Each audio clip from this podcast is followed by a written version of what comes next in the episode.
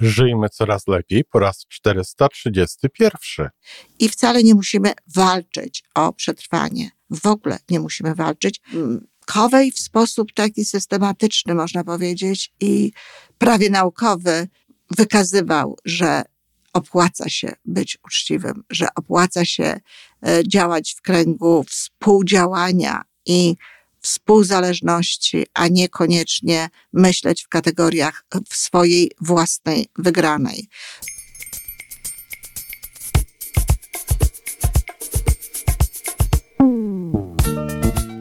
Witamy w kolejnym odcinku podcastu Żyjmy Coraz Lepiej, tworzonego przez Iwonę Majewską-Opiełkę i Tomka Kniata. Podcastu z dobrymi intencjami i pozytywną energią, ale także z rzetelną wiedzą i olbrzymim doświadczeniem we wspieraniu rozwoju osobistego. Chodzi nam o to, aby ludziom żyło się coraz lepiej, aby byli coraz bardziej spełnieni, radośni i szczęśliwi. A że sposobów na spełnione życie jest tyle, ile nas, więc każdy musi znaleźć ten swój. A teraz już zapraszam do wysłuchania kolejnego odcinka. Dzień dobry, kochani. Jest e, czwartek, gazetem z tej strony Iwona Majska-Opiełka, wasz psycholog biznesu.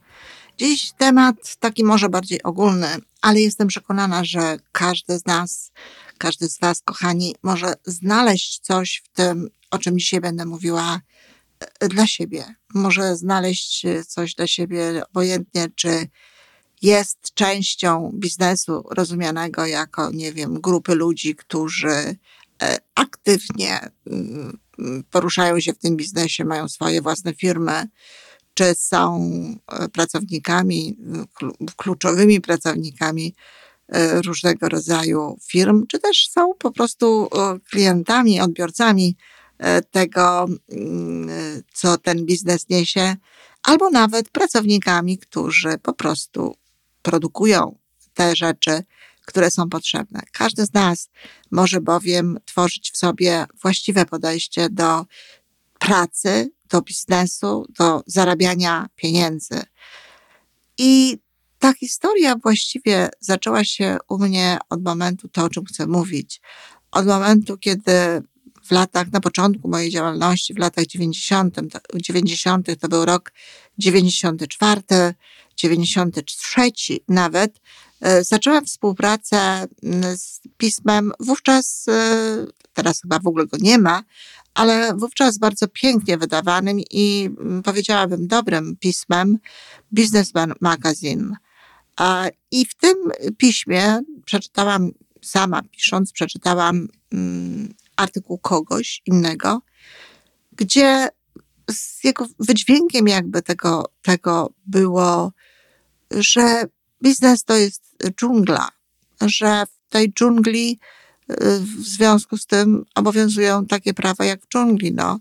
Nie możesz się dać zjeść i no, czasami po prostu musisz jeść innych, e, żeby przeżyć. No, oczywiście y, napisałam tekst, którym, którym jakby postawiłam kontrę temu, co było tam napisane. I napisałam to, ponieważ wtedy już wiedziałam, że to wcale tak nie jest. I od kilku lat już e, właściwie w tamtym momencie, no, działali ludzie i działały jakby koncepcje, które były temu absolutnie przeciwne. O tym za chwilę, ale najpierw chciałam trochę o początkach. E, ten rynek, e, kapitalizm, no, uważa się, że wszelkie jego takie złe rzeczy, no, spowodowane są mm, tym słynnym dziełem Adama Smitha i jego podejściem Potęga Narodów, że to właśnie tam, w tej książce, no, ojciec kapitalizmu, i to jest jeszcze y, dobre y, określenie w miarę, Adama Smitha no, stworzył te podstawy przez fakt niewidzialnej ręki, przez fakt wolnego rynku, e, stworzył jakby te podstawy do konkurencji, podstawy do walki w związku z tym ze sobą. Dlatego, że ta konkurencja bardzo często no, łączy się ludziom z walką i jakby usprawiedliwia tę walkę. I nie zawsze oczywiście walczy się czystymi metodami. No, nic bardziej mylnego na świecie. Adam Smith był filozofem, był wykładowcą na Uniwersytecie w Glasgow filozofii moralnej. Napisał nawet wcześniej takie dzieło przed Potęgą Narodów. Napisał no, książkę o, o moralności, o tym, w jaki sposób etycznie należy podchodzić, y, no, należy.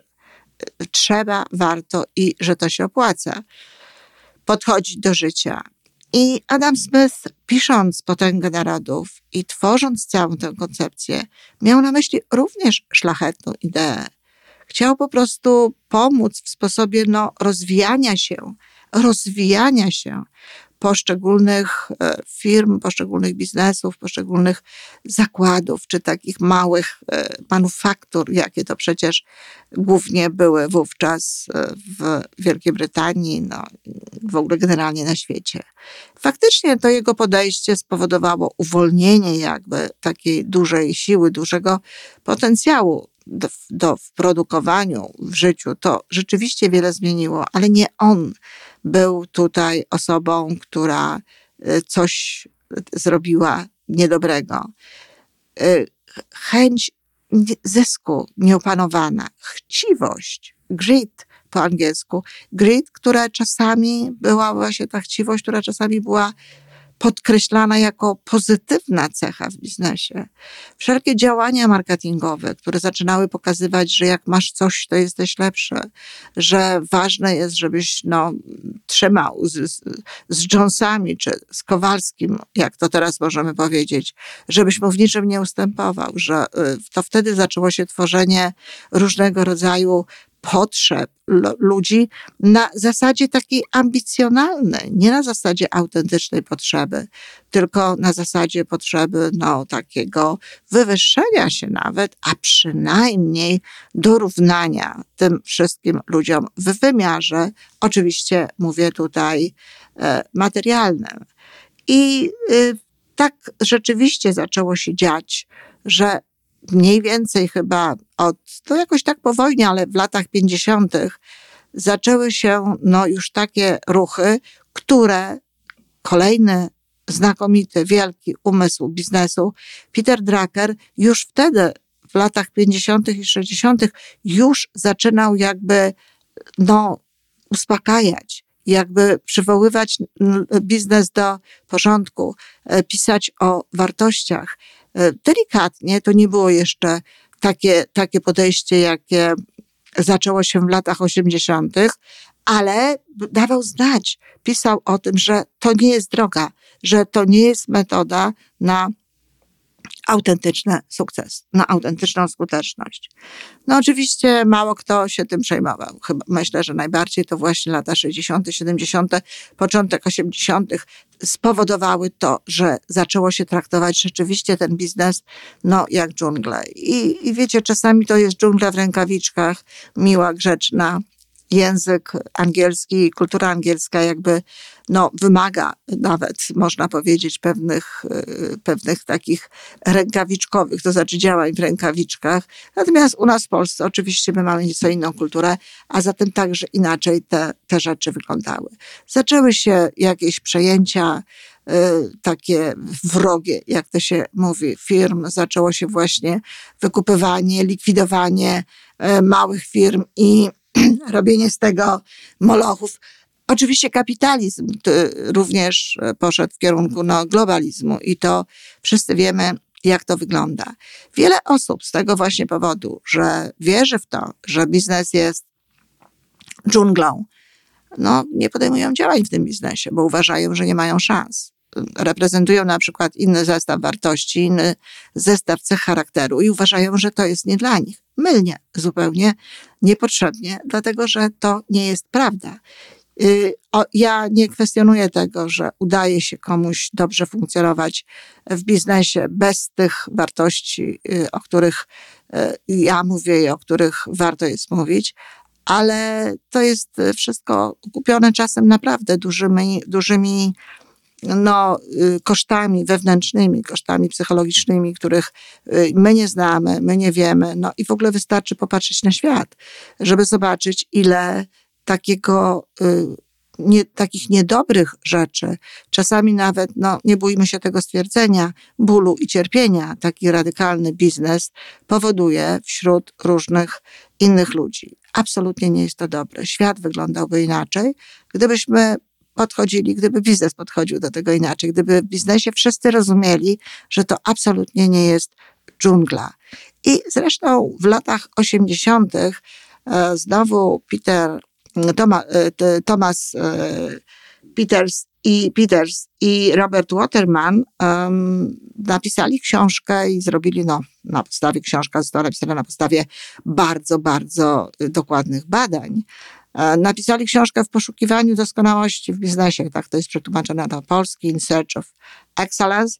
I książka ta zupełnie zmieniła sposób myślenia wielu ludzi. Okazało się raptem, że wcale nie to takie twarde, nastawione na zysk działania, ale działania miękkie, nastawione na e, budowanie dobrej kultury w firmie, na doskonałość w działaniu, na takie wartości właśnie, które są raczej e, dziś nazwali, nazywamy je, czego, za czym też nie przepadam, no ale takie nazywamy, takie miękkie e, umiejętności, miękkie kompetencje i właśnie nastawienie raczej jednoczące i ludzi wewnątrz, i również działania na zewnątrz, i w stosunku do klientów, i w stosunku do konkurencji, no właśnie zmiękczone, decydują o sukcesie.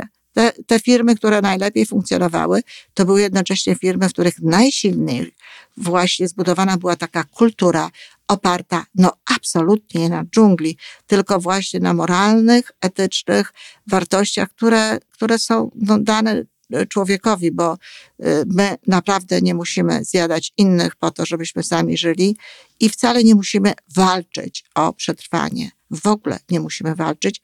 Tymczasem właśnie bardzo często ten biznes jest tak traktowany. I zresztą ten język militarny w ogóle tak się przenosi y, nawet na y, ludzi potem którzy funkcjonują oczywiście w tym biznesie, ale przełoża się to ich jakby na ich życie prywatne. Walcz, nie poddawaj się, e, będę walczyć, idę walczyć. To, to, to są ciągle, y, słyszę takie stwierdzenia i nawet czasami gdzieś tam dopisuję, to, to może nie walcz. To może po prostu rób najlepiej jak potrafisz te rzeczy, które chcesz robić, z przekonaniem, że robisz coś dobrego. I to jest zupełnie inna postawa i zupełnie inne y, podejście. Oczywiście największą rolę tak ja myślę, pewnie nie tylko dlatego, że przetłumaczyłam siedem nawyków skutecznego działania i, i bardzo Steven Covey od, od, odbił no, spory, spory ślad w mojej psychice. Miałam zresztą możliwość współpracować w, w, w w, pewien, w pewnym sensie e, z nim wiele razy go słuchałam i, i mogę powiedzieć, kochałam jako, jako człowieka, jako osobę, która, mm, ta miłość zresztą dalej trwa, jako osobę, która wprowadzała, no, trochę inne spojrzenie do tego biznesu. Spojrzenie oparte właśnie na wartościach.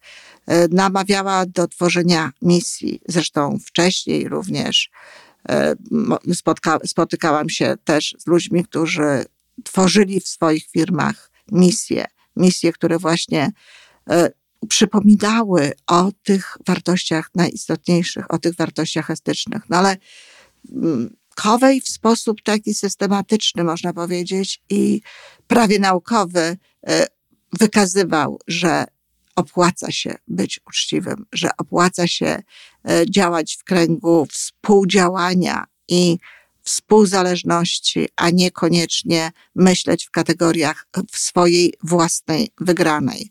Że jedyną formą działania w biznesie jest forma wygrana, wygrana, albo nie robimy interesów, dodawał y, Steven Covey. I to jest, to jest prawda. To, to można wykazać róż, na różne sposoby.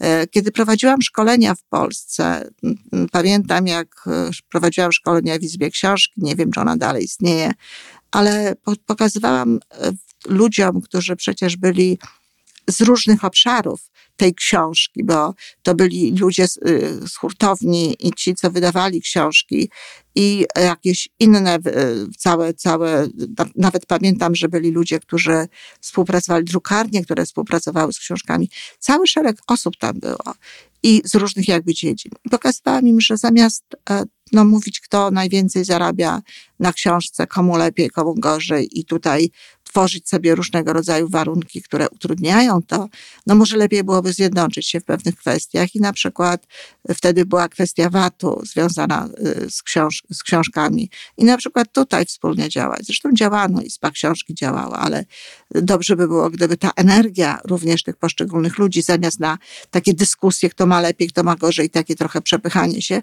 no właśnie koncentrowała się na tym, żeby w ogóle podnieść wartość książki. Jest takie powiedzenie, że kiedy woda w porcie się podnosi, wszystkie statki idą do góry, czyli jest to, warto jest zrozumieć, że jeżeli pewne zjawiska e, są dla klientów potencjalnych, czy w ogóle dla ludzi bardziej zrozumiałe, i albo łatwiejsze do y, produkty tańsze, czy łatwiejsze do osiągnięcia, to wszystkim wtedy jest lepiej z tego powodu.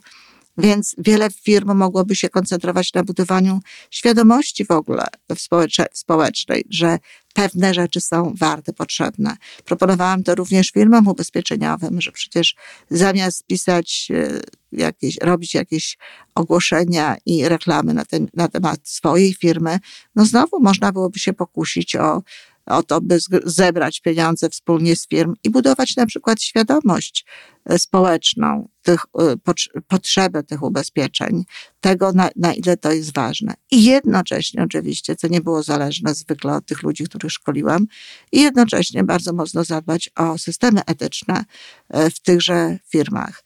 No i tak dalej, i tak dalej. Najłatwiej oczywiście takie rzeczy robi się w firmach, które są nieduże firmach niedużych i średnich. I tam faktycznie bardzo często wprowadzenie misji powodowało, że ludzie zaczęli zupełnie inaczej funkcjonować. No a te, te pieniądze, ten dochód raptem stawał się jeszcze większy i jeszcze więcej e, ludzie e, zarabiali i właściciele tych firm mieli również więcej. E, ja jestem psychologiem transpersonalnym. W związku z tym teraz mówię o tym głośno i wyraźnie. W czasach, kiedy szkoliłam firmy, no niekoniecznie tak to mocno zaznaczałam, dlatego że nie dla każdego te sprawy są oczywiste, a nie mogę mówić ludziom o rzeczach, których e, nie znają, nie rozumieją czy nie chcą przyjąć. E, psycholog transpersonalny, no jakby wierzy w coś więcej niż człowiek wierzy w świat, wiesz, we współpracę na przykład z Bogiem, czy z Wszechświatem, czy z uniwersum, jak sobie to chcemy nazwać, z, większą, z wyższą inteligencją, ale na pewno dzisiaj nie trzeba być psychologiem transpersonalnym, żeby wierzyć w to, że ogromną rolę no, w naszym życiu odgrywa energia, w jakiej jesteśmy wszyscy zanurzeni.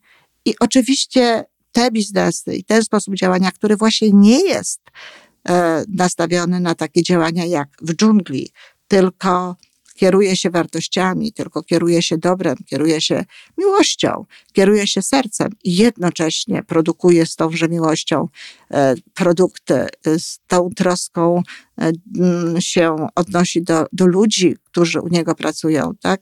W taki sposób traktuje klientów. To, to przyciąga tak naprawdę klientów. To otwiera takie firmy na piękną energię wszechświata i tacy ludzie lepiej prosperują, tacy ludzie lepiej funkcjonują. Jeśli nie natychmiast, y, to za jakiś czas. I oczywiście czasami to nie jest spektakularne. No nie da się porównać sukcesów małej czy średniej firmy z sukcesami globalnie działających molochów. Tylko co to są za sukcesy i czy wszyscy ludzie, którzy są zaangażowani w pracę, w tych, e, w tych właśnie molochach, czują, że wygrali, czują, że w tym świecie no, y, mogą powiedzieć, że to, co ich dotyka, to jak to, czego doświadczają, to jest wygrana, wygrana. No, niekoniecznie. Niekoniecznie tak jest, a to z kolei powoduje frustrację, depresję, wszelkiego rodzaju różne te zjawiska, których dziś byśmy nie chcieli.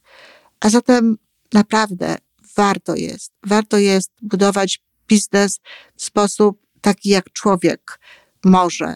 Nie myśleć o tym, nie mówić o tym w żaden sposób, sobie na to nie pozwalać, żeby myśleć o biznesie jako o dżungli, żeby nie walczyć, żeby tworzyć, żeby dokładać, żeby pomagać. Przecież każdy biznes y, de facto pomaga, tworzy jakąś wartość, która jest istotna dla kogoś innego, kto gotów jest to kupić.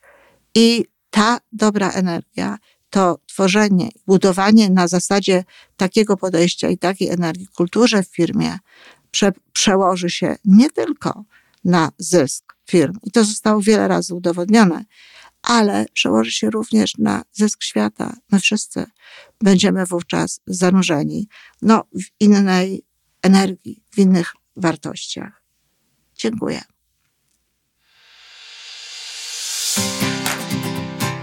I to wszystko na dzisiaj. Podcast Żyjmy Coraz Lepiej jest stworzony w Toronto przez Iwonę Majewską-Opiełkę i Tomka Kniata. Sześć razy w tygodniu przygotowujemy dla Was nowy, ciekawy odcinek. Jeżeli lubisz nas słuchać, to prosimy o reakcję. Polub nas, skomentuj, tak jakbyśmy sobie po prostu rozmawiali. Zapraszamy do darmowej subskrypcji. Jesteśmy dostępni na każdej platformie, gdzie można słuchać podcastów. Wystarczy nas tam poszukać. A po więcej informacji zapraszamy na stronę www.majewska-opiełka przez l.pl. Jesteśmy też na Facebooku i na Instagramie. Jeżeli uważasz, że nasze podcasty pomagają Ci w Twojej drodze do jeszcze lepszego życia, to proszę, przedstaw nas swoim przyjaciołom. Do usłyszenia.